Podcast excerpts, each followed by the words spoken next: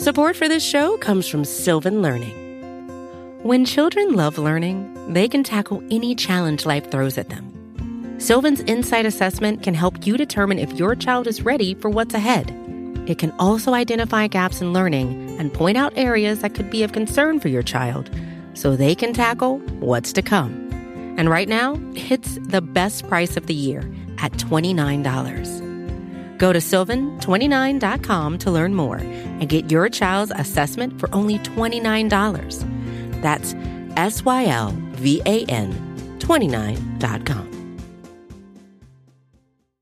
Out of structure. Let's do it. We have time to run Wasp. If it's first and 10, Wasp.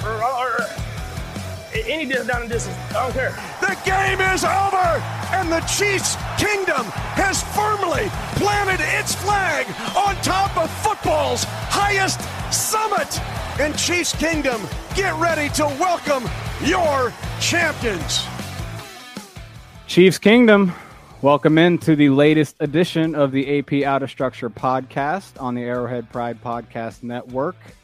Not a Victory Monday today, uh, as we join you, me, Ron Kopp Jr., lead analyst at arrowheadpride.com, with Arrowhead Pride's senior writer, Matt Stagner. I'm, I'm, we're switching it up today because, you know, it's, it's, it, we lost, you know, we got to switch something up here, Stags, but. Hey man, I, I, just want to make sure you're associated with the losses, so I'll let you lead, uh, lead yeah. off. That's that was a smart move by you. Smart, you know, the people hear my voice, they know L, so they know that very well. But uh, Chiefs lose to the Bengals a third straight time. Frustrating as heck here. Um, but we're here to break it down. Uh, we got our typical show today. You know, we'll talk about the game, some stats of the week. Then we'll get some questions in the second half. You guys got some good questions on Twitter. Um, make sure you're always uh, sending those to us via Twitter after the games. We love answering your guys' questions. But Stags, I'll bring you in here. How you feeling after a, a you know a not a not a good Sunday, not a fun Sunday? Yeah, it's frustrating because you look back. How many teams have had another team's number in the way that the Bengals have had the Chiefs? This is their yes, this is their third straight loss, all within the, straight, the same calendar year, all by a field goal. In fact, the AFC Championship game was the exact same score as this one, 27-24. And it's just it is just a really odd series of events, but they all really feel like the same game and just kind of different, you know, different shades of the same issues. Uh, this is just a tough matchup for the Chiefs for whatever reason. They've got their number. They do. There's no denying it. You know, one thing I came into this game, I, I predicted a, a, comfortable Chiefs win, thinking, you know, hey, this team doesn't get the revenge factor a lot, right? This team does not get the uh, the the motivation, the chip on the shoulder of losing to a team multiple times and not getting them. And you know, we've only seen it with the Tom Brady Patriots, and, and that mm-hmm. even, you know, it feels kind of similar all of a sudden, right? Where there's similar losses. I think you could say the same about that era when they, you know, lost to the Patriots a couple times. So it does. Uh, just think about overall in this season. I think we talked about this on a recent pod. Would you rather see this Chiefs team coast through the rest of the regular season without a major challenge and end up 15 and 2 and and the number one overall seed uh, without having really been tested or pushed or have that chip on their shoulder? Or would you rather see them go through some, you know, some hard times? And right. if you look back at the recent years, what, what, was one of the hardest regular seasons they've had in, in recent memory was the 2019 season when they won the Super Bowl. So, hey, in, in some ways, uh, a loss kind of refocuses you. It, it pushes you. It says, hey, we're not, we haven't arrived yet. There's still uh, there's still a, a boogeyman out there, a, a, villain that we haven't yet conquered, and maybe it gives them something to rally around as the as the season goes on. It's funny you mentioned 2019. I was thinking about that before we started. 2019, that last L of the regular season was was middle of the year on the road against an AFC playoff team, the Tennessee Titans. Everyone kind of said, you know, Tennessee Tennessee might have the Chiefs number. They know how to beat the Chiefs because and the Titans do. You know, they they they seem to you know have have good success against us. But it is pretty eerily similar, Stags. But you know they do have to finish out the regular season. You know, and, and, and they do have Denver this week. We'll get into all that. But sorry, I was I was also thinking about this game was a little bit of a mirror image. I said before it was it feels like the same football game. It's just maybe some of the roles are reversed. This week, the Bengals got out to a bigger lead, and the Chiefs came back. Uh, there was a point there where it very easily could have been 21 to 3, which is the, the score that the Chiefs uh, had up on the Bengals last year. Uh, and the Bengals came back. It, it, was about to be 21 to 3, if not for a big stop uh, by the Chiefs. And then uh, the Chiefs kind of turned around and, and, and got back in this one and got a lead and had that lead, you know, into the fourth quarter. And they had an opportunity to put this one out of reach. And so, really, the theme of the day for this one and and for basically every Chiefs loss or, or, or every Chiefs game, right? It, it, comes down to a handful of plays. And I know the team talks about this in these terms, but I think there was a handful of opportunities that were missed here that, you know, the Bengals, when they had the opportunity, they took advantage of it most of the time. They did have one dropped uh, easy touchdown that ended up as a field goal, but for the most part, um, they took advantage of the opportunities they had. Uh, the Chiefs did not. They had, I've got a whole list of them here of opportunities that were missed, but uh, that was the theme for me is that, you know, one or two plays go differently and the Chiefs win this game. And it's, and it's not the same conversation today. Right. And I do think both sides of the ball, you know, have those missed opportunity examples. And, and, you know, I do think, you know, we can go through them because I, I, do think you're right. I think this game, we talk about football being a game of inches, and at one point it looked like the Chiefs could have comfortably won this game. And then there was one missed opportunity, probably the the you know the most egregious one. Nothing to you know hang our hat on, but the you know that we have to you know talk about over and over. But the Travis Kelce fumble in the fourth quarter, Chiefs up 24-20, driving right. You know he gets the ball, you know the ball he caught, and he's gaining yards. He was at the midfield, wasn't he? You know, yeah, he was about at the logo. So that was the most the biggest one that stood out to me. But what what other missed opportunities are you kind of thinking about? Yeah, that that was number one. That was a yeah, it was a twenty yard reception. That that drive was off to a good start. They were going to be in business, you know, first down at the uh, basically at the fifty, um, you know, the, the forty six yard line, whatever. But that was number one. Uh, there was also uh, Juan Thornhill interception that was overturned by a questionable pass interference call on Trent McDuffie. Yeah. And I think McDuffie battled Chase, I, I wouldn't say to a draw, but really did did a, a, really nice job against Chase. I think we got a stat on that that we'll talk about in a minute. But that overturned interception, I mean, he, again, you could argue that maybe he doesn't get that interception if he doesn't slow up the receiver, but either way, you have a you have a turnover negated by penalty. Uh, there was another play I noticed where Chris Jones um, was just a, a, a, hair away from batting down a pass that turned into a big play. Um, there was the the fumble. There was the end the shenanigans again at the end of the first half, uh, and then there was a couple opportunities in uh, throughout this game where the Chiefs had you know short yardage opportunities and chose to pass um, and and maybe should have run the ball. So maybe uh, uh, take us through a couple of those, Ron.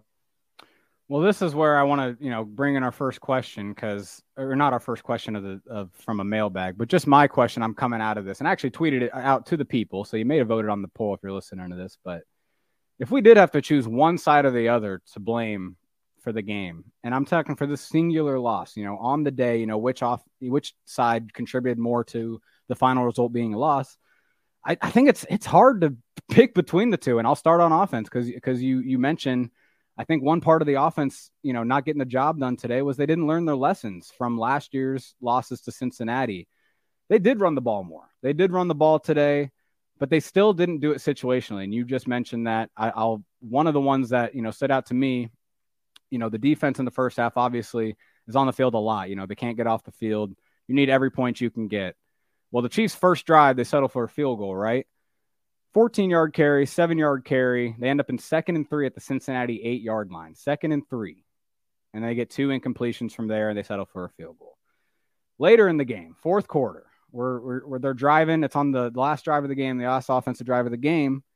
They're running the ball pretty well, not you know, not just like completely, but they're they're running the ball. They get a first down off a Pacheco run. They set up in first and ten near you know past Cincinnati midfield three straight incompletions, including or not three straight incompletions, three straight dropbacks, you know, and and they don't get the the first down with the sack on the third down, obviously. I just think that's kind of a general theme here is that, you know, this, these Cincinnati defense knows how to cover up Mahomes's pass lanes, knows how to make him hesitate. And so I do think they could have run the ball more.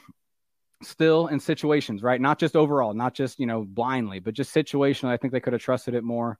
And that's where I kind of start with the offense. But man, you know, that last third down play, I will say, you know, I, as much as r- passing the ball, maybe I, you know, they could have ran the ball maybe there on third and three, which, you know, I, I get passing. Orlando Brown Jr. needs to make that block against a three man rush. He can't get beat inside like that and disrupt the play. And that's really what what screwed them on that. You know, I think Mahomes could have went to McKinnon in the flat, but all that to say, I just think in general the offense could have learned its lessons a little more from last year. Mahomes could have checked it down a little more instead of, you know, especially on that third down play. The offensive line could have pass protected more, understanding these three man rushes. They just need to not let any penetration through at first. And that obviously wasn't the case. So, uh, yeah, I think the offense didn't learn its lessons. There's a lot to unpack there, but you know, if you look at those opportunities, I think I would agree that on you know third and three, and there was another second and three, uh, you know, getting towards the red zone. If the running game's working, like it, it actually pretty much was, you had McKinnon yes. and Pacheco both over 50 yards. Uh, Pacheco averaged 4.7, yeah. McKinnon 6.4. Yes. Uh, those guys were were moving the ball. Uh, both of them also had you know some limited success in the screen game and then you you just drop back, you know, and, and pass on on short yardage. And to me, you run the ball on both of those opportunities there. In the second half, especially, you're running clock. So you've got you've got third down and three at the 33. There's three minutes left, or approaching three minutes left at this point. You've been driving the field. You've got a six minute drive already and you know that your defense has struggled yeah. to to get off of the field. So you're sitting there at this opportunity. You've got three minutes left, and third and three. You treat that like four down territory, as far as I'm concerned. You run the ball, which runs clock. If you make it, great. First down keeps the drive alive. You don't make it. Now you're looking at fourth and one, which is a, a, you know a very manageable fourth down, and you, you just go for it worst case scenario, you know, if you look at the all the outcomes on that last drive, all the outcomes that could happen on third and three. If you draw back to pass, you could get sacked. You could have an incompletion. You throw an interception, right? There's a lot of things that could happen there. You run the ball on third and three. You get stuffed. It's fourth and three, or you know uh, maybe a, a loss, um, but it's still short yardage, still fourth and short. You make the first down, you're running clock, you're moving the moving the chains. Again, if you don't, it's a, it's fourth and short, and you can continue going. Uh, the drawback there didn't make a lot of sense to me in, in retrospect. Sure, it's easy probably for us to to Monday morning quarterback this thing uh, quite quite literally, but um, I I think you're right.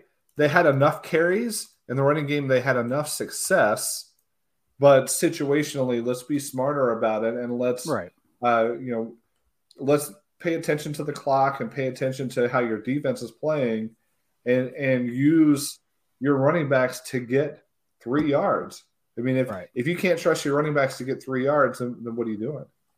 Right. No, I think that last the last drive is a great example because you know you just went through it, but the field goal kick, you know, and that's where you know we can talk about this too. Is is even attempting that 55 yard field goal you know, I you're you're setting yourself up to kind of have a lose lose situation. I don't really, you know, you're you're kicking a 55 yard field goal, and if he makes it, it's tied up, and the Bengals have the ball back with you know five minutes, four minutes to go, um, and your defense has just given up, you know, a although you know, I guess your defense, yeah, they just did give up a touchdown drive, so they did, just, yeah, and, exactly. And yeah, that that field goal was kicked at 3:24 left in the game.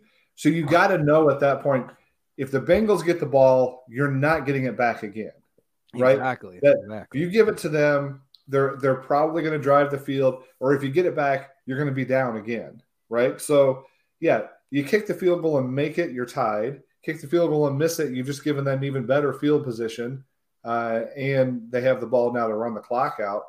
Uh, yeah. To me, you know, you don't kick there. It just it just I, doesn't make any sense. There's the upside's not there. I, I agree, and and it's just on the offense for putting themselves in that position, you know, and that can fall on Andy Reid a little bit for the play calling, right? I think you know that's that's part of it. Uh, you know, we talked about the running, but um, yeah, I that's where I the offense kind of you know makes me think, hey, they should have won this game. The offense had the chance to. We already talked about the fumble, but the defense does you know obviously deserve blame as well. Yeah. So that's where it makes this a tough conversation because we look at the defense and a lot of the things that we were mad about last year that we thought we got better at last year. You know, the tackling, maybe the effort, right? Um, I mean, that was the biggest thing to me, Stags. I think it was to you too. Just the the uh, open field tackling it was still bad. And that was really one of the deciding factors in, in not getting off the field and, and allowing some of these touchdowns was not tackling, you know, and, and, and in the open field. I think that was the main thing to me. What do you think?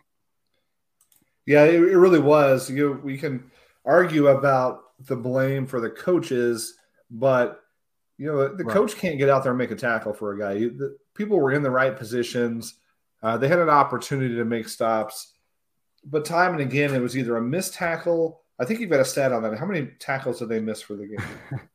Well, in the game, it was 14 total missed tackles, which, you know, I wanted to go back and see how, how much that compares to. But I know at one point doing research, that's a lot. Double digits is a lot of missed tackles. So 14 is, is quite a bit.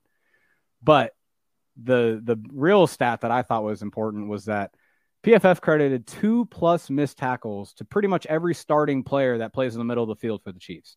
L'Jarius Sneed, who actually had three missed tackles, Nick Bolton, Willie Gay, Justin Reid, Juan Thornhill, and even Darius Harris had two missed tackles. That's that's a lot of players with multiple missed tackles, and and at the most important part of your defense against the run, and and and you know, I, I mean against the run, and and just stopping running backs from getting, you know, yards after the catch. I mean that was honestly one of the biggest things was how much Samaje Perine mm-hmm. was able to gain after the catch. But yeah, the missed tackles were bad, Stag. They were it was bad. Yeah, and even when they made the tackle, um, this Yeah. is you know this is a criticism here, but even when they made the tackle, there was a lot of ankle tackles. There was a lot of uh, Mhm. a lot of Bengals receivers and, and backs falling forward or dragging guys for extra yardage. I, I don't know what you you would. What do you blame for that? Is that it's obviously not a great technique, but is Mhm. some of that just like they wanted it more? Like is that is that where people say that this is if you watch this game you think the Bengals just wanted the win more? That's the one point where maybe I would say I could see that in that their receivers and backs were were were dragging Chiefs forward and and, and getting those first downs when uh, with with guys draped around them when they didn't uh, uh, they wouldn't otherwise have done so. So that's where it's just hard for me to think effort necessarily you know it, it looks like effort tackling is an effort Yeah. thing right and so it's hard but it's just hard for me like with the motivation this team should have had to play this Yeah. team so that's where you know it, it really just may come down to his team you know the individual players that make up this defense are they any you know harder or tougher than we had last year i mean like are, did we you know, because I think last year a lot of people described the, the defense as soft, and I think Chiefs fans would even agree with that at times. Um, you know, with stuff like this, the missed tackles and you know not finishing games, and this year we thought we got better, but I mean, did we? I mean, is this was this just exposing you know things that ha- we haven't seen yet this season, or that maybe were kind of glossed over this season? Because I think the defense has played well this year, but you know, this kind of game against, you know, an elite offense, which, hey, guess what? You're going to see elite offenses on a playoff run on the way to a Super Bowl. It, they didn't bring their, you know, their A game, and it's hard to point to effort. So it makes me just think we got some, we may got some players that maybe just need to, you know, harden up a little bit, toughen up a little bit. I don't know. It's, it's, it Yeah, seems like, so I'm going to push back a little bit on that because I've seen a lot of this on Twitter. Is that uh, you know they don't have the right guys. Reese didn't do his job. That uh, you know that they're they're just too limited. That you know none of these guys are good. Well, this is, we weren't saying that last week uh, when they held the Rams to ten points, uh, sacked the quarterback three times. The week before against the Chargers, you get five quarterback sacks. Uh, you know, and, and hold the Chargers uh, when they needed to hold them. I mean, this is a team defense that is demonstrably better this year than they than they have been in, in, in recent years. They've got better corners. They've already exceeded last year's pass total uh, or sack total. Sorry, they're up there in the league lead for pressures and sacks. Um, they they've been a better team on defense than what we've seen in recent years, and you've got a lot of promising young players on that defense. Yeah. On this day, they didn't get it done. And they didn't get it done. Is it because of a matchup? Is it because of you know scheme? Is it because of you know the the freaks that the the Bengals have on their skill positions? Whatever it is, you know when when the time came, you got guys missing tackles that don't usually miss tackles. Nick Bolton doesn't miss tackles, right? Mm-hmm. You can blame Bolton for a lot of things, but you can't say the guy misses tackles. He does not. Right. He did this week. Yeah. Uh, so I think some of it was just uncharacteristic, you know, a, a, just a, a, bad day for Yeah. for some of those guys, uh, especially in the middle. So Yeah. I don't think we can make sweeping judgments about the talent level on this defense. All right, so you're talking about a game where it wasn't a blowout offensive performance by the Bengals. You held Joe Burrow under 300 yards. Uh, you held Ja'Marr Chase under 100 yards without a touchdown. No other receiver had over 100 yards. This was a defensive performance that was it was soft, but it wasn't catastrophic. And and, and so I, I'm really hesitant to say that they were exposed or that they're lacking talent. I think they just got outplayed on a few plays in this one game that allowed the Bengals to win. Well, you know, I, I do think we look at the corners and we see, okay, they got better. Uh, they definitely got better. Higgins and Chase had to work for all their production, even though Higgins got the touchdown, had a had a pretty productive day on on Joshua Williams. Williams made it very hard, made every catch hard. Uh, so did McDuffie, um, and we'll get those stats in a second. But I say that to to say that the corners were definitely better, but everything else about the defense right now, um, this game does. I, I I disagree with you. I do think it exposes a little bit. I think the safeties, that was a position that I kind of the, all year I was kind of like, you know, they're they haven't been standouts. They haven't been, you know, forcing turnovers like we were used to with Tyrann, but it's not like they've been bad. But you know, maybe it's just because I was paying a little more attention to Justin Reid after he, he decided to talk this week. But man, you know, he there were some missed tackles, obviously we already talked about, but just in general, that stuff over the middle is on them a lot of the times. You know, it's it's on the linebackers and pass coverage. Willie Gay is supposed to be, you know, one of the better pass coverage linebackers, hopefully in the league. We all kind of think he is. And he can barely he, he's not even, you know, fully on the field. They're rotating Darius Harrison for him for whatever reason. And maybe that's on run plays. I'm not sure. It's just would it is weird to me to think that Willie's not on the field as much as he can be. But all that to say, I do think teams opposing offense, and you actually made this point before the show. We were talking about it. Like opposing offenses may have just been so focused on wanting to attack what appears to be the, the weakness of the Chiefs defense in the cornerbacks with rookies and young players and inexperience. But maybe this game shows that the corners are actually the ones doing their job, and maybe the safeties are the ones that can be exposed more in the run game, in the over the middle passing, you know, to tight ends, to running backs in the you know over the middle. I do think it was a really bad performance from linebackers to safeties, and and yeah, it may just be one game they're going to play better. I, I do think it's a bad game. I'm not saying they're always this bad, but I, I they're going to play elite offenses, and I think you know a, a, team like the Bills can see this and say, oh shoot, maybe we should focus more on attacking you know over the middle rather than trying you know because they were attacking the corners a lot in their game too. So I do think there was some there was some little exposing for sure. I I, I do think. Yeah, there, there's definitely some softness in the middle that needs to be addressed, and and that starts up front.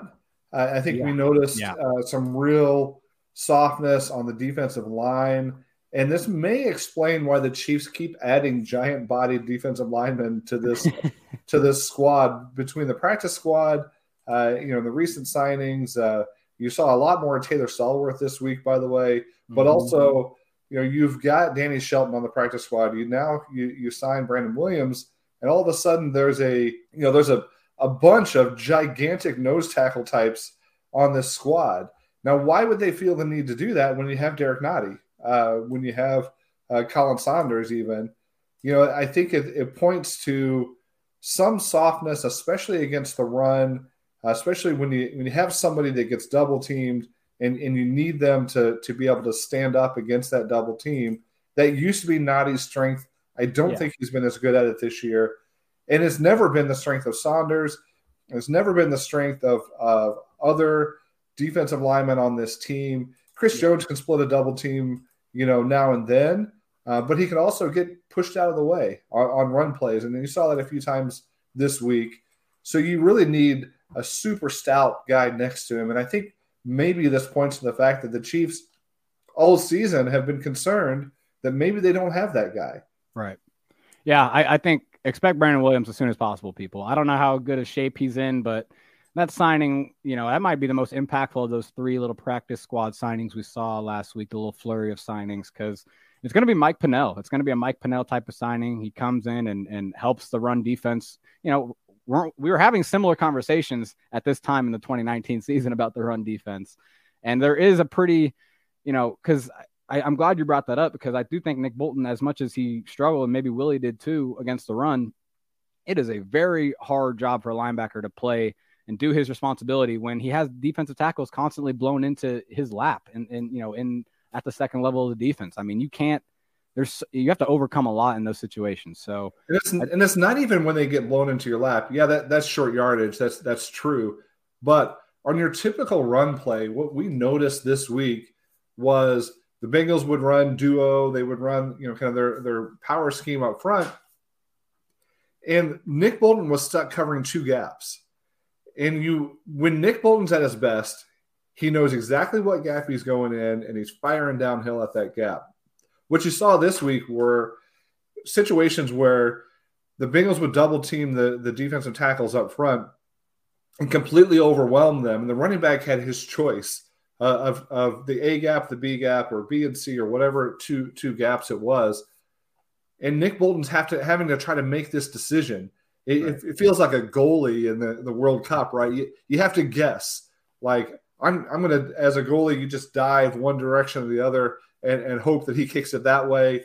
It looked like Nick Bolton was it was either having to guess, and often the the the uh, running back would just wait for him to guess, and he would go to the other direction, uh, or he would hesitate. And, and when you see Bolton struggle, I think is when he hesitates the most. And so that hesitation to me a lot of times comes from what's going on in front of him and that's due to how the defensive linemen are playing. So I'm not trying to make excuses for anybody but it really is a, a cascade effect from the defensive line on back. No it's a good point. And and we've talked about the middle so much. Um, the defensive line in general just didn't play necessarily well. Uh, you know, I they didn't get any pressure. There was only one quarterback hit, and it was the sack that George Karlaftis got.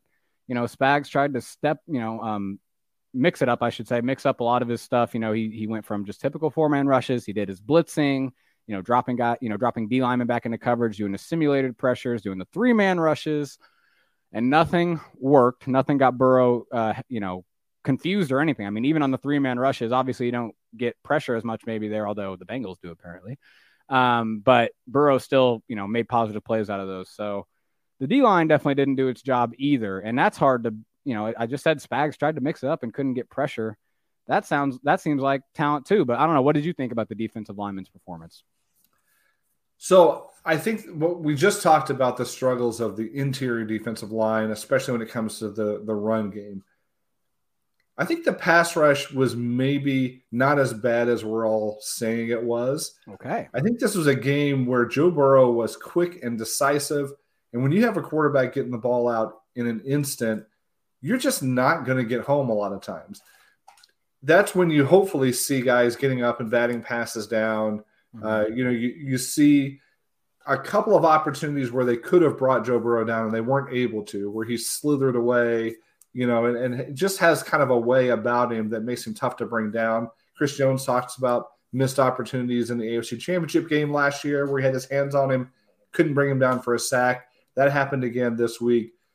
So I think they were in, they were close, but you're not going to get home all the time on a quick passing offense that has that this seems to have somebody open uh, pretty pretty instantly. But he also has receivers that don't have to be open. So yeah, exactly, I, I feel like Burrow, if he'd held the ball a beat longer, then then you might have seen different results. He didn't have to hold the ball a beat longer because either he had a back open in the flat whenever they tried to blitz, he would just immediately throw that check down um, or that hot route, or he's throwing to Chase and Higgins who don't have to be open. It doesn't really make right. a difference if somebody's guarding them or not. So, you know, some of that is just going to be matchup and situational. Again, I hate throwing, you know, these these big overarching statements about a pass rush, uh, saying that this team didn't fix their pass rush from last year when like I said before, they're already ahead of uh, the pace. They've got more sacks this year than they had last year, all the, the entire year.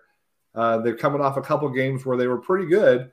It's just this matchup for whatever reason, uh, they're not able to get home, and so, so yeah, I, I think the pass rush was maybe a little bit underrated this week, but the the run defense uh, up front uh, really was a problem in the middle. Yeah. Well, that's the question, though. Is yeah, I, I, think everyone can agree they got better rushing the passer. I don't think that's if you deny that, then I don't think you're making you're thinking correctly. Well, I, I think it's there's a lot but, of overreaction today. Saying, oh, I know, but but I guess the point was, did they get better enough? Did they get good enough? And yeah. you know, it, needed to be more better. Yeah, right. But no, I, I, I mentioned Tom Brady Patriots at the top. I mean, this was just a really Brady like performance from Burrow. I mean, just exactly for what you're saying, you know, and you made the Brady point. It's he's getting rid of it quickly. You know, he's he's managing the pocket correctly. You know, when he does have to move, when there is maybe a little bit of time he has to make, he's not just you know bailing out or, or going into situations where the pass rush gets a better angle on him. He's stepping up. He's he's throwing you know from the right spots and yeah, I, I, I think Burrow just played really well and negated a lot of the pass rush. And you mentioned, you know, Tee Higgins, that last play, the one that won the game. Josh Williams has great coverage on the on that deep on that deeper post, and actually Karlaftis is coming in to, to maybe get a hit on, or is it Danna? Danna was coming in to get a hit, and I know that play looks weird. I think he's just changing direction really slowly. I'm not sure. It does look weird that he kind of looks like he slows up, but um, so that's what Mitch Schwartz thinks at least, and I'll trust him. Yeah, but yeah. Go ahead. I'm going to contradict myself as I always do, but the I think the pass rush is better, uh, and I think you're you're on the right track in saying are they better enough? And, and I'm going to go back to this idea of do they have the right players in house? That play you and I talked about, Mike Danna almost getting home, but what he needed to do was be able to change directions quickly to close out that play. Right. Right. Well, what's a that seems to be a theme with this defensive front George Karlaftis, not a change of direction guy, uh, not a speed rusher. Uh, Frank Clark, to some extent, is, to some extent, isn't. Mike Danna, definitely not. Um, yeah, you know, yeah. so you've got, you do have a bunch of edge rushers that that's not their strength. And so you would like to have seen, and that's why I'm going to make this point every single week, but that's why I wasn't excited about the George Karlaftis draft pick, is because I thought they needed yeah. a dynamic speed rusher a change of direction, bend the edge, explosive type player. And it was very clear that Karlaftis was not that guy. We tried to say that he was after training camp when he got you know, like he got a couple of sacks and everybody was like, hey, maybe he's more than what we thought. He's been exactly what we thought he was going to be all year. He's been fine. It's been solid, but they they don't have that dynamic edge threat, and and that may come back to haunt them if they're not able to put it together with a bunch of other pe- more limited pieces. I agree, and you know, I'll, to go into break, the one last point I'll make is is this is a sneaky way they're missing Tershawn Wharton because he would be in that Danna spot. He would be rushing from the interior next to Jones, and that man could turn a corner. And that's the funny part is that their defensive tackles all can turn corners. I think Saunders even could too, but none of their edges can. So mm-hmm. that is that is interesting. But let's well, go. When the break. pass rush works, they're they're multiple, right? They've got uh, inside outside threats. They've got the blitz coming. They can do a lot of different things. Uh, when it doesn't work is when you ask somebody to win a one on one, and and that just for for whatever reason, uh, you know, they don't have the horses for that, and and they actually have had some success this year on stunts, right? But stunts may take a little bit longer to develop, and then you got a quarterback throwing the ball really quick. You know, you, all of a sudden your your stunts aren't, aren't getting home. So a lot of factors there. I, I, do feel like it was a lot of it was matchup related, and so that's our theme for the day: is that this team had opportunities um, to win this game, both offense and defense, and a handful of plays they didn't get the job done, uh, and it leads to us looking at this as a uh, a team that has the Chiefs number. Well, they do. There's no denying that, but we'll get into the rest of, of the recap here. Stats of the week on the other side, questions from Twitter on the other side. But I'll leave you with this, Stags. We, we, we're talking potential playoff matchups because the Chiefs are, you know, on track to win the AFC West and be in that playoff bracket. Who would you rather see in the playoffs right now, though? The Bengals or the Bills? Tough question, I think. We will check that out on the other side.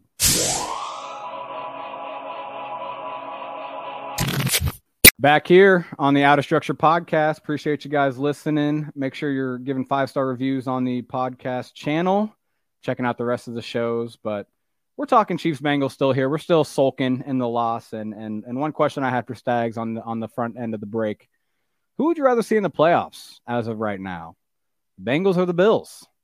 Really tough question, Stags. Who would you rather see?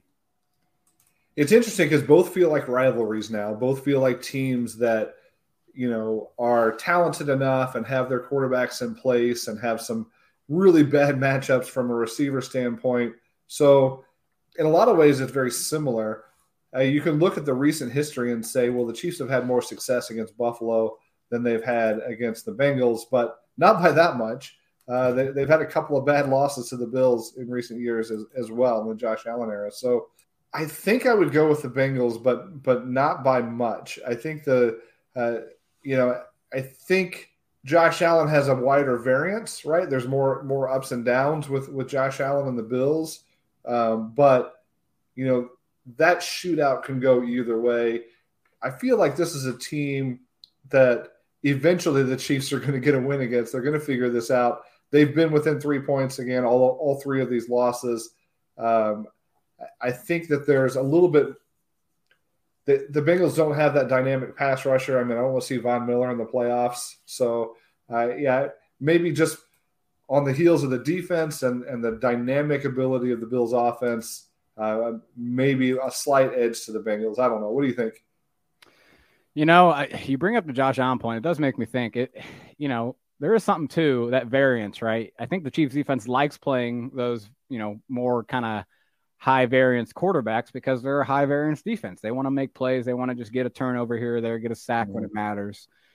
You know, Burrow, especially yesterday, doesn't give you a lot of those opportunities to make those, you know, those game changing turnovers or plays, especially in his progression this year. Yeah, I, I, was thinking Bengals at first, but man, you know, maybe I'm going to stay away from that. That maybe 0 for 4. I'm gonna I'm, I'm gonna say Bills. I'm, I'm gonna be different here. I'm gonna, I'm gonna say Bills. The Chiefs offense has never really had too much trouble against the Bills defense. It's really the other way around, right? But the Chiefs offense has plenty of trouble against the Bengals defense for whatever reason. So yeah. There you oh, go. All right. Let's get into some stats of the week. We'll, we'll just have a few here. Um, Andrew Wylie and Orlando Brown Jr. were were not the didn't have the greatest game Sunday, and their total stats now are, are pretty alarming. Um, per PFF, they are number one and number two in the NFL in pressures allowed of all offensive tackles in the NFL.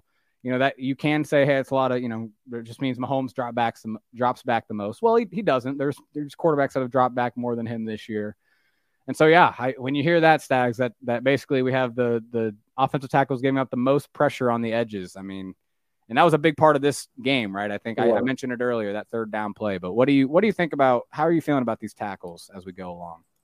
Yeah, I mean, it could certainly be better. I've I put a lot of the blame on the right side most of this season. I think Orlando Brown has been certainly been up and down, mm-hmm. um, but you know, this week that that one big play just sticks out in your mind, right? You've got the the one play where he's instantly beat against a three man rush. It feels almost unforgivable the fact that these guys can't win against a three man rush. You've got options there, right? Like you could double team the all three of those guys if you really want to, if you're using a back or a tight end. Like this, you should not be getting beat, at least not quickly, yeah. against a three man rush. Yeah, that's super frustrating because it's if you look at that matchup and you say, all right, they're only rushing three, they're dropping eight. They expect you to have time, but not find anybody open. Right. The Chiefs had people open, but they didn't have time to get it to them in, in that situation, which is which is pretty maddening. I thought it was interesting that Lucas Niang did get in the game this week as the extra tackle, uh, the tackle eligible. Although you've seen him move around, I'm not sure that you would throw the ball his way, uh, even if he's an eligible receiver. But I wonder if they are starting to ease him back in. Uh, you saw some success with Prince Tega Wanogho in recent weeks, so they may have some options there. I'm just not sure if they're going to actually make a move, uh, but those tackles certainly haven't been what we hoped that they would be this year. Yeah, I mean this this matchup particularly um, is a pretty good, I guess, not a good point for Orlando to have, but you know, a point for the Chiefs to say, look, you know, if you're the number one offensive tackle, if you want to get paid like the best offensive tackle in the league, you have to be able to handle three man rushes. I mean, that's that's the least you need to be able to do. I do think there is some credence to left guard Joe Thuney not playing on that particular snap. Maybe he expected some help. Allegretti maybe didn't give him the help that he expected. You know, that, that's actually a great point. Sorry to cut you off, but like, yeah, he lost instantly to the inside on Yeah. that snap. McKinnon was there to chip on the outside, but there was nobody to chip because he had already the the the uh, end had already come around to the inside. So Mm-hmm. McKinnon, that's why he releases so quick, and he doesn't he doesn't get a hand on him because he was already past him on the inside. And then yeah, there was a Allegretti was double teaming on the on the, with the center, so there was a that that really does make a difference. I think who you're playing next to. I think we saw it when Allegretti filled in for Trey Smith that that uh, the right tackle struggled more that Yeah. game. Why they struggled more when he didn't have Trey Smith next to him. So that that continuity, that's why continuity matters on the offensive line. So so yeah, maybe that was part of it.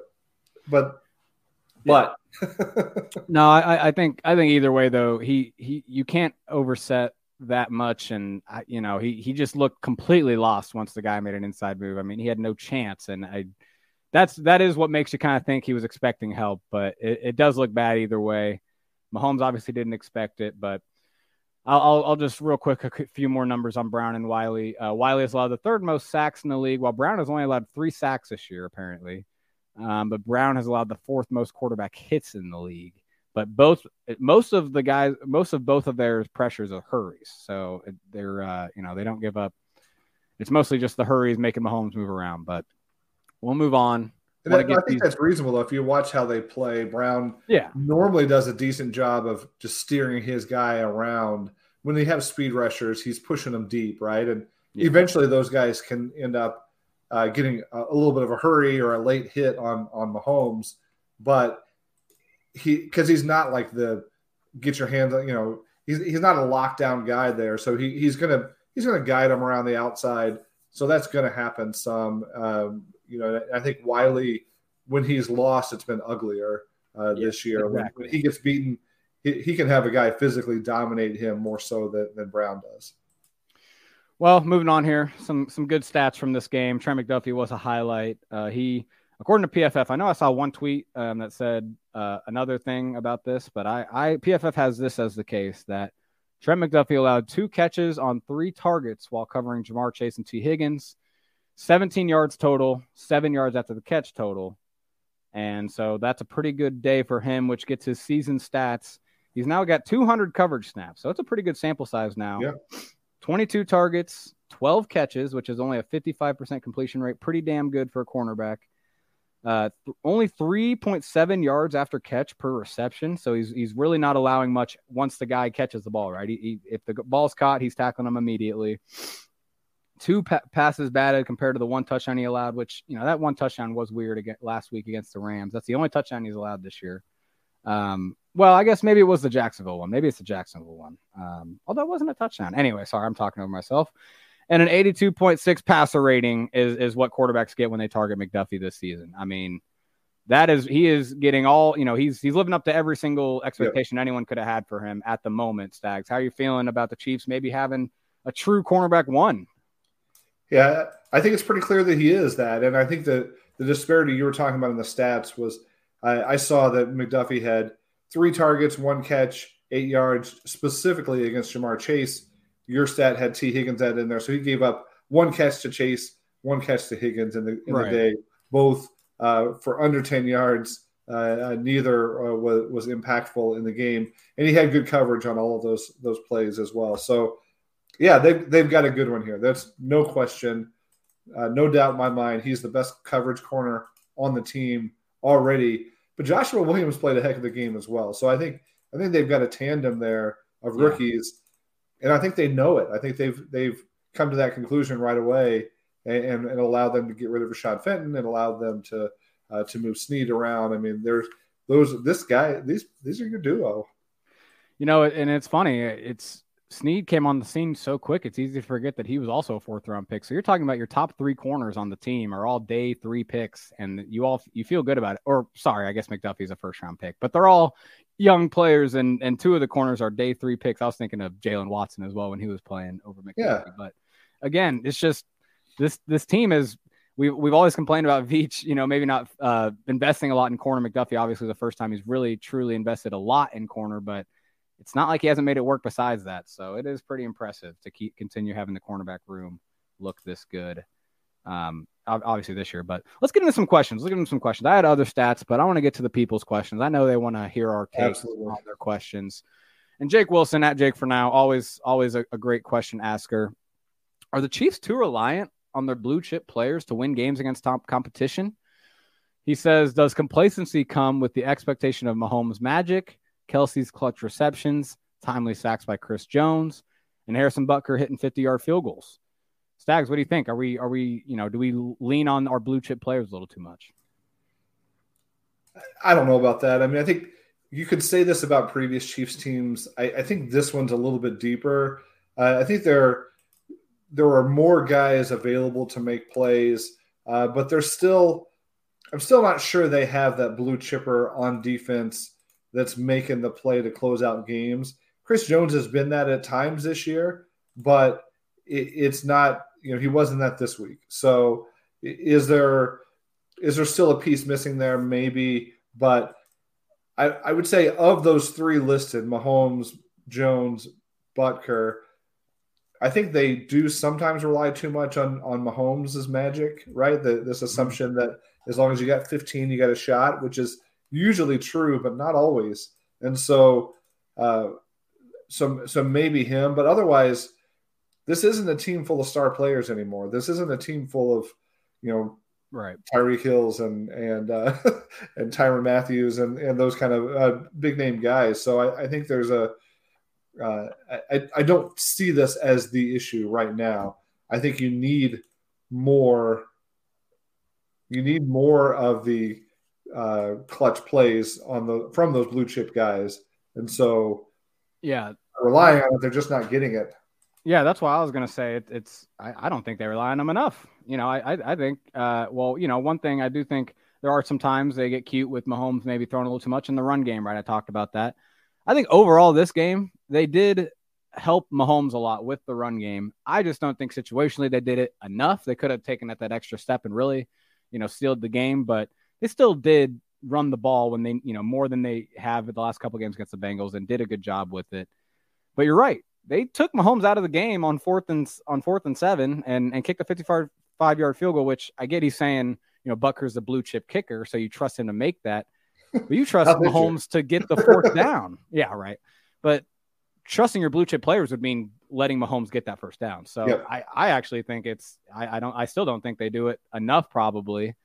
And but I do get what he's getting at, maybe defensively though, because you do there is just kind of maybe where they're relying on Chris Jones to get the sack or the quarterback hit, and help hope that even if he doesn't, he's taking up space for someone else to do it. So I, I could see I, that. I, I, did write in the winners and losers piece this week on arrowheadpride.com that there's a whole bunch of guys that you expect to be your playmakers on defense, and a lot of them, you know, were just lacking that big play this week. You yeah. needed you know, a, a Willie Gay Jr. interception or a Thornhill interception or a Nick Bolton forced fumble or, you know, a, a sack on a blitz from L'Jarius Sneed. Like, exactly. You needed some of those guys to be that playmaker, and and they were kind of nowhere to be found uh, when when it mattered. And in fact, the defense. This is why I say it's a game of inches, and it's just execution. Sometimes the defense was in a position to get off the field and win this game and and they had you know three guys in front of the receiver and not one of them was able to bring the, the receiver down before he got to the first down right? So like this is the type of play that you can't really blame coaching scheme talent. Like they're there. They just have to execute. They just have to make the tackle. Right. so i would have liked to have seen one of those guys step up and make a big play. I think you've got again a whole list of guys who should be that playmaker: Sneed, Bolton, Gay, uh, even Thornhill, and and Jones, and and not one of them uh, came through this week. So, you know, they're they're certainly not uh, too star heavy at this point. Uh, they they're more of a deep team than, and they just rely on on somebody stepping up and making a play. And this week it, it was nobody. No, it was not. Uh, they they defense made like two big plays the entire game. So yeah, you're right. How about Thomas Ramirez's question? Who let the team down most, the offensive line or the defensive line? Yeah, I mean it's absolutely the defensive line because um, the offensive line, you know, as as much as the pass protection at times, you know, looked bad. There was a couple bad plays, but the run game did its thing, and that's on them. You know, they get credit for that. The run game definitely helped out a lot. Yeah, so the, I think it's definitely the defensive line because the defensive line got blown up in the run game and didn't really get much pressure. So I, it's no question, it's the D line um, let the team down the most. Yeah, I, I think you can make a case for either. I think the, you know, again, is the conversation completely different if if Orlando Brown doesn't get beaten on that one play, Mahomes completes that pass, they go on to score a touchdown there. Is this a completely different conversation? You know, uh, and so the you're right, the running game was solid from the offensive line standpoint, and it worked regardless of who was running the ball. But there were a couple of big plays where the the offensive line failed, and it, and it really changed the narrative of the game. More consistently, the defensive line got beat, but I think when the offensive line got beat, it, it might have been more costly. Yeah, no, that's fair. It, it, came at worse times, no doubt. And actually, the, the defensive line did kind of get pressure on the last play. It's just Burrow, you know, avoided it. But that's that's that's that's Burrow, man. He really did play a good game. And Frank Nitty's question at the kid Frankie kind of gets into that a little bit. Do you think the Chiefs have a bigger game plan for teams like the Bengals or Bills playing for the playoffs and not trying to show until then? So is there maybe a a defensive strategy that Spags is holding back, or uh, I don't know, Spags. You can answer this, but I I can just say that I I don't think we're I don't think that's the case. No, I, a lot of people have said that this was one of those games that the Chiefs had circled on their schedule that they were ramping up all off season, ready to for this rematch, and they wanted to take down this Bengals team. So no, I, I don't think you could argue they were holding stuff back against the Rams. You might even argue that next week they're going to hold some stuff back against the, the Denver Broncos. But this game was circled. They definitely were not holding back this week or against the Bills earlier in the season. Uh, they've just not executed in those games. So uh, I think if you had to do this game all over again, there were some calls that they would make differently. And Andy Reid sort of expressed that as they were talking about, you know, some of the uh, the struggles getting Kelce involved at times. You know, I think he said something to the effect of, "Hey, I got to do a better job at calling some stuff that that works there." And so, I think there's some some mistakes in play calling and decision making that they would like to have back, but it's not because they yeah. were looking forward to some future matchup and didn't want to show too much. Yeah, let's yeah take off the rose-colored glasses. It's it's not that you know we can't be that optimistic, uh, Frank. I mean, I hate to tell you, but the, the team wanted to win this game. They wanted very badly to win this game. They wanted to get have the one seed, you know, almost nearly locked up if they win this game. They they wouldn't have minded that whatsoever. Um, so well, no, I I definitely don't think that's the case. Brian Capen asked about some stuff we've already talked about the defensive line struggling to, to get to the quarterback, but his his last question, I think, is interesting. Do you think Orlando Brown Jr. has played himself out of the top contract that he wanted, or do you think the Chiefs might look at this his tape differently than fans do? I, I do think he's played himself out of a top contract. I mean, he played himself out of it the year before because he didn't get the top contract. I mean, you know, maybe maybe there was a, a lower number that still would have been a, a, great contract he would have signed, but the Chiefs didn't sign him to what he wanted to last offseason for a reason, and he hasn't shown necessarily that he's any better than he was the year before. He's just a solid player. You know, he's a guy that has limitations, a guy that against a good a good rusher like a Trey Hendrickson, although the guy he gave up the sack to was a second year player that has barely played, um, Joseph Ossai, although he's he was a decent player out of Texas, but he's just he's just a you know kind of an inconsistent player, especially against pass protection. Uh, you know, depending on the kind of player, kind of pass rusher it is. And I think the Chiefs know that. And, you know, I think the Chiefs got away with the franchise tag this year because they needed a starting left tackle. They didn't want to start, you know, you know, start over, you know, uh, going into a season like that. But I don't think I don't think they're going to sign him to a long term deal off of this performance this year. I, I don't think he's proven anything more than he did prior, and he didn't get a top deal before for a reason. So yeah, I, I don't think uh, I do think he's. I, I don't. I guess I shouldn't say he's played himself out of one. He just hasn't played himself into one. I guess is the way to put it.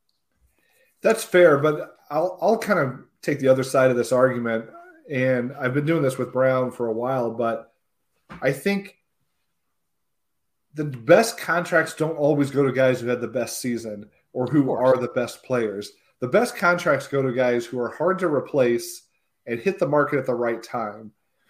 Brown hit the market at the right time last year. Uh, yeah. And that's why he asked for the max because, hey, what else are you going to do? Other people would sign me for this if you let me go, right? That's that was his argument. It wasn't I'm the best left tackle in the league. It is yeah. You're between a rock and a hard place. You either sign me for this or somebody else will. And it's going to be the exact same thing this offseason. This team going into next season, you're not sure who the right tackle is. Do they want to be starting from scratch with with both a new right and a left tackle? I think the Chiefs might look at his tape this year and say, just like we just did on that one play with with Joe Thuney being out, they might like look through some of his losses and say, oh yeah, that was on somebody else, and he's played you know up to the standard that we expect, and up to the level where it would be hard to replace him at that level or higher, and because what are your options this this offseason? You're going to tag him again. You're going to sign him to a long term deal, or you're going to try to draft somebody at the end of the first round that's going to play at that level or higher from year one on. Um, that's a tall task. And if they look at this draft and they're not super excited about four or five different offensive tackles that are going to be there when they pick, I could see them paying him, whether you think he deserves it or not. It's not about who deserves money, it's about who can get it based on the market and their age and the alternatives. I think he might get paid. Yeah, no, I, I, I think it's very likely, or not very likely, but possible, I should say. I don't think it's likely though, because I really don't think he's he's given them reason to not just try something else and and try to find a more long term option, because um, he is a long, he is a long term option. If they sign him, it's you know he's the left tackle for Mahomes' prime, and I just feel like I don't know, I I wouldn't mind you know find another swing at that left tackle in his prime. And trust me, I get what you're saying, but you know I I just feel like he he hasn't he, he could show more than he has and and and and be more of like a you know a, a, candidate for this. But there are other options in free agency too. They traded for him. They could trade for somebody else, although you know it's not something you want to do. But I'm just saying, I you know signing Brown to a long term deal. I mean that's that's a lot um, to commit to, and I you know I really don't think uh, he has shown enough in that case. But I get what you're saying. Trust me, I do get it. I get what you're saying. Maybe maybe we should put a little bet on it. Say like uh, a couple of beers at the draft in Kansas City on like on whether Brown is still with the team at that time when we get to the draft. Is he still right? Is he locked in with this team for for next season? By the time they pick, I like Kansas it. Put it down. All right. CJ Davis asked, "Is the NFL rigged? Is it the new WWE?" I think he was referring to that Mike Danna play that you talked about, where he got into the backfield. He was squared up. To, it looked like he was squared up to hit Joe Burrow and just stopped until Joe Burrow threw the ball. Um, that's how it appeared on that clip. Now, clipped plays on Twitter can be deceiving. Uh, screenshots are even worse, but clip plays can be deceiving. But on that particular play, I think we already talked about this. Was Danna was had just gotten loose but his momentum was going the wrong direction. He just wasn't able to. He was kind of stopping to turn. He's not a guy that can turn without stopping so much there. But I, I don't see any evidence that the NFL is actually rigged. Uh, it just feels that way sometimes when when things don't go our way. Right. Yeah, I mean, for all the games to say that after this was not one of them. I mean, it's, it's it felt like a pretty, you know, I know there was some calls, were some calls, yeah, I don't know. It, it wasn't that bad. It wasn't as bad as the last two games. Yeah, I mean, I think there were two calls that I thought were were sort of ticky tack a little bit. One of them's been called all season, right? The the uh, roughing the passer call against Stallworth. Yes. Yeah. You know, I still don't think that's a penalty, but the league sure does, and they've been calling it pretty consistently. It feels like so. Uh, I'll buy that one. The McDuffie call I already said I didn't think was a real bad penalty, but they actually called Ja'Marr Chase for a push off, which they never do this Yeah. week. Uh, he pushed off a few other times it didn't get called, but it's pretty hard to complain about the refs when when you actually get a call like an offensive pass interference against Ja'Marr Chase. Yeah. Oh, exactly. No, I, I'm surprised they called that, but let's go to the last couple questions here. Show me state deplorable at Courage versus Evil. Is Butker a liability? Simply put, is is he more an asset or more a liability than an asset? Stags. What What do you think on that one? I don't know that I'm willing to go that far. He he kicked that ball like there was plenty of height and distance on that thing, right? It just it was off a little bit, and a lot of people have pointed out the fact that the the snap and the hold were a little bit funky on that on that particular kick. 55 yards, everything's got to be perfect. If anything is off in that whole process, you know, it, a guy's going to miss a kick. Your percentage from 55 55 yards, the best kickers in NFL history are what, 50% from that range? Right. Uh, I, I'm not sure of the exact number, but it's something like that. So you take a 50 50 shot with with that guy at that distance, you know, you got to expect that sometimes he's not going to make them. So, no, I don't see him as a liability. I've, I've had some concerns with him all season, uh, but I, I think he's I, I think he's still a fine kicker.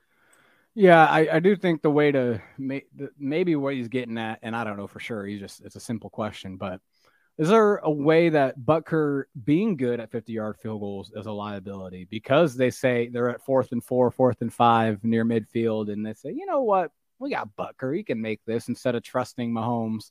You know, if they had a shitty or a, worse kicker, excuse me, uh, would they maybe trust Mahomes more? And that's maybe where he becomes a liability. I don't know. That's an interesting question. I, I Yeah. there might be something to that.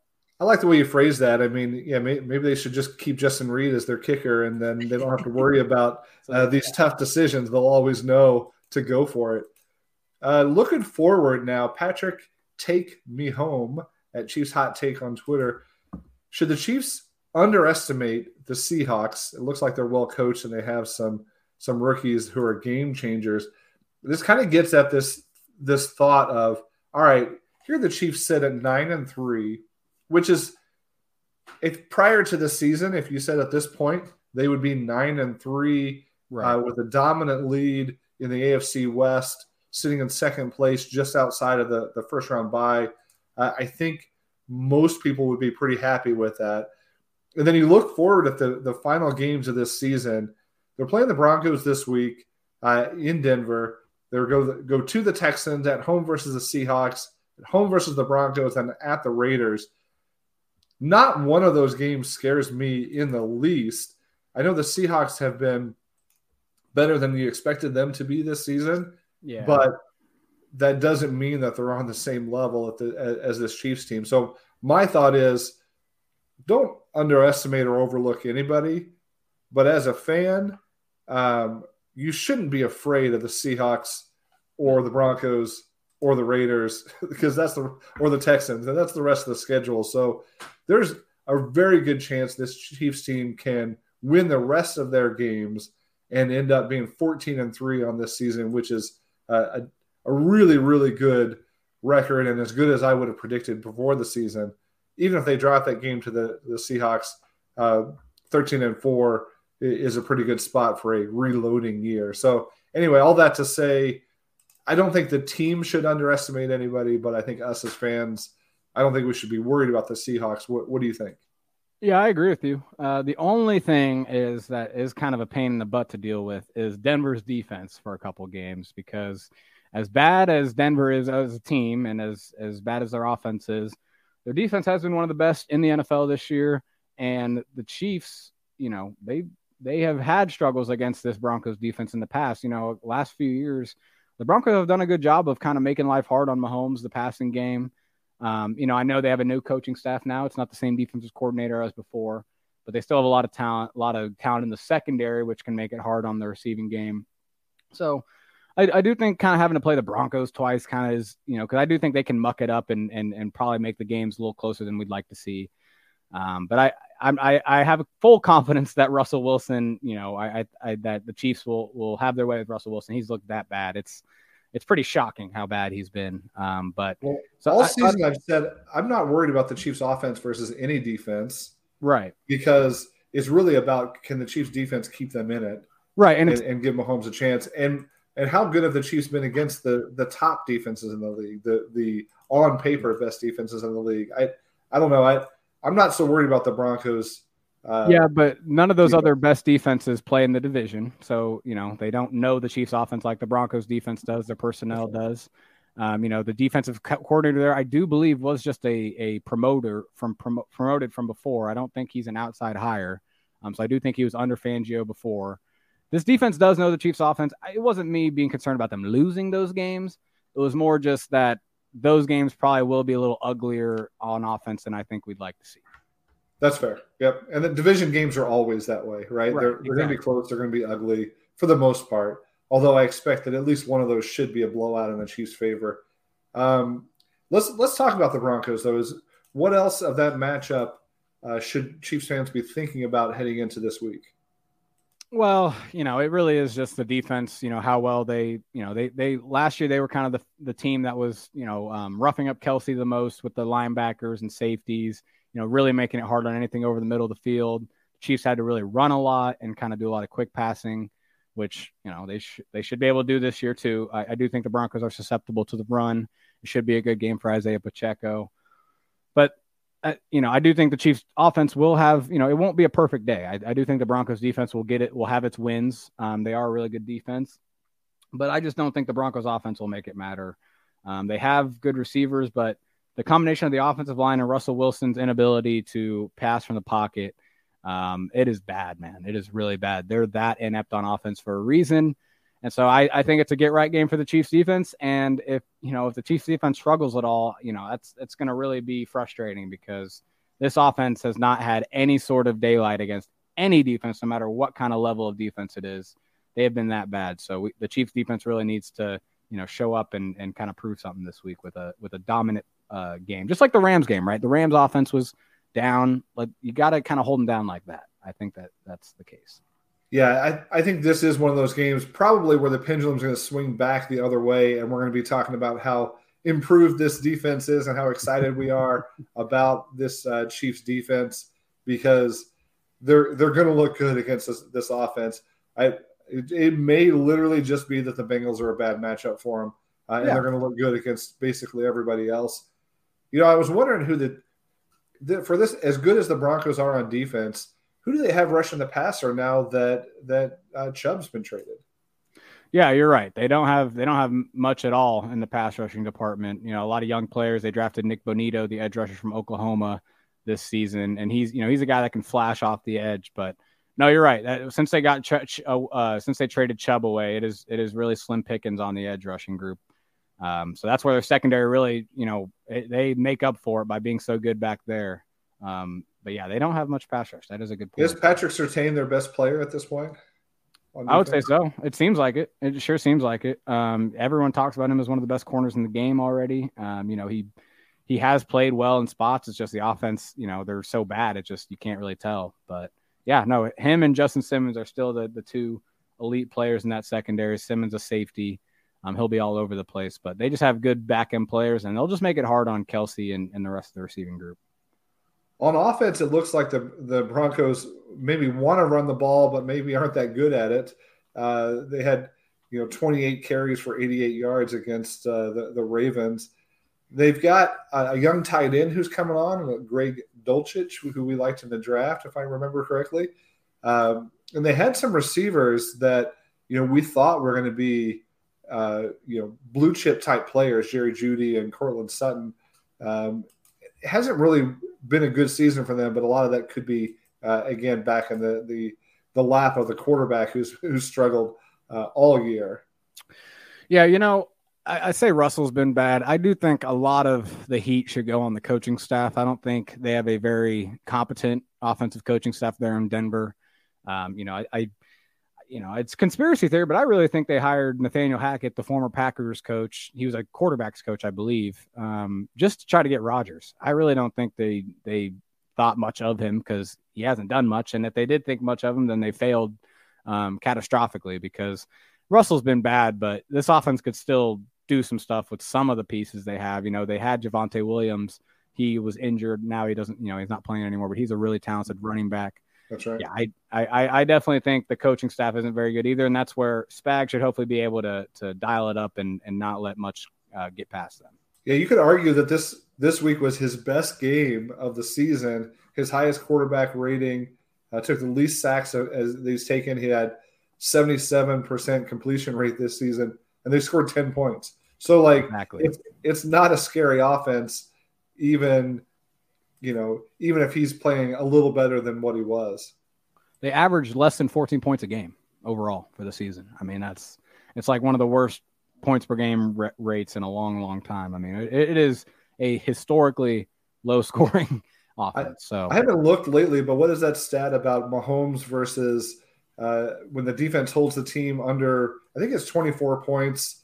I think he's he's only lost once or twice in in uh, right. his uh, his Chiefs career. Um, I, I, think you you like his chances in a low scoring game as long as the the Chiefs defense plays, you know, to to expectations.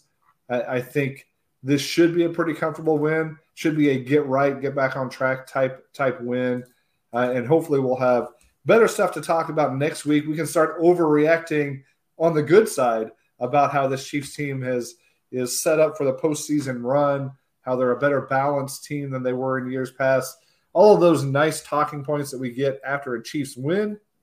It's a lot more pleasant than after a Chiefs loss, especially third straight loss to the same team by a field goal. But we do appreciate you all spending your time with us today on the Out of Structure podcast. Make sure you check out all of the Arrowhead Pride podcast network and the work that we're doing on arrowheadpride.com. I know Ryan's got some pieces up this week examining why uh, this matchup is so difficult for the Chiefs uh, against the Bengals. And you'll have your typical preview pieces up, uh, getting ready for the Broncos game as well. Uh, so thanks for sticking with us.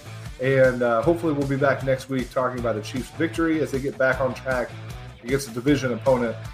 So we'll talk to you next week on the Out of Structure podcast. Thanks again.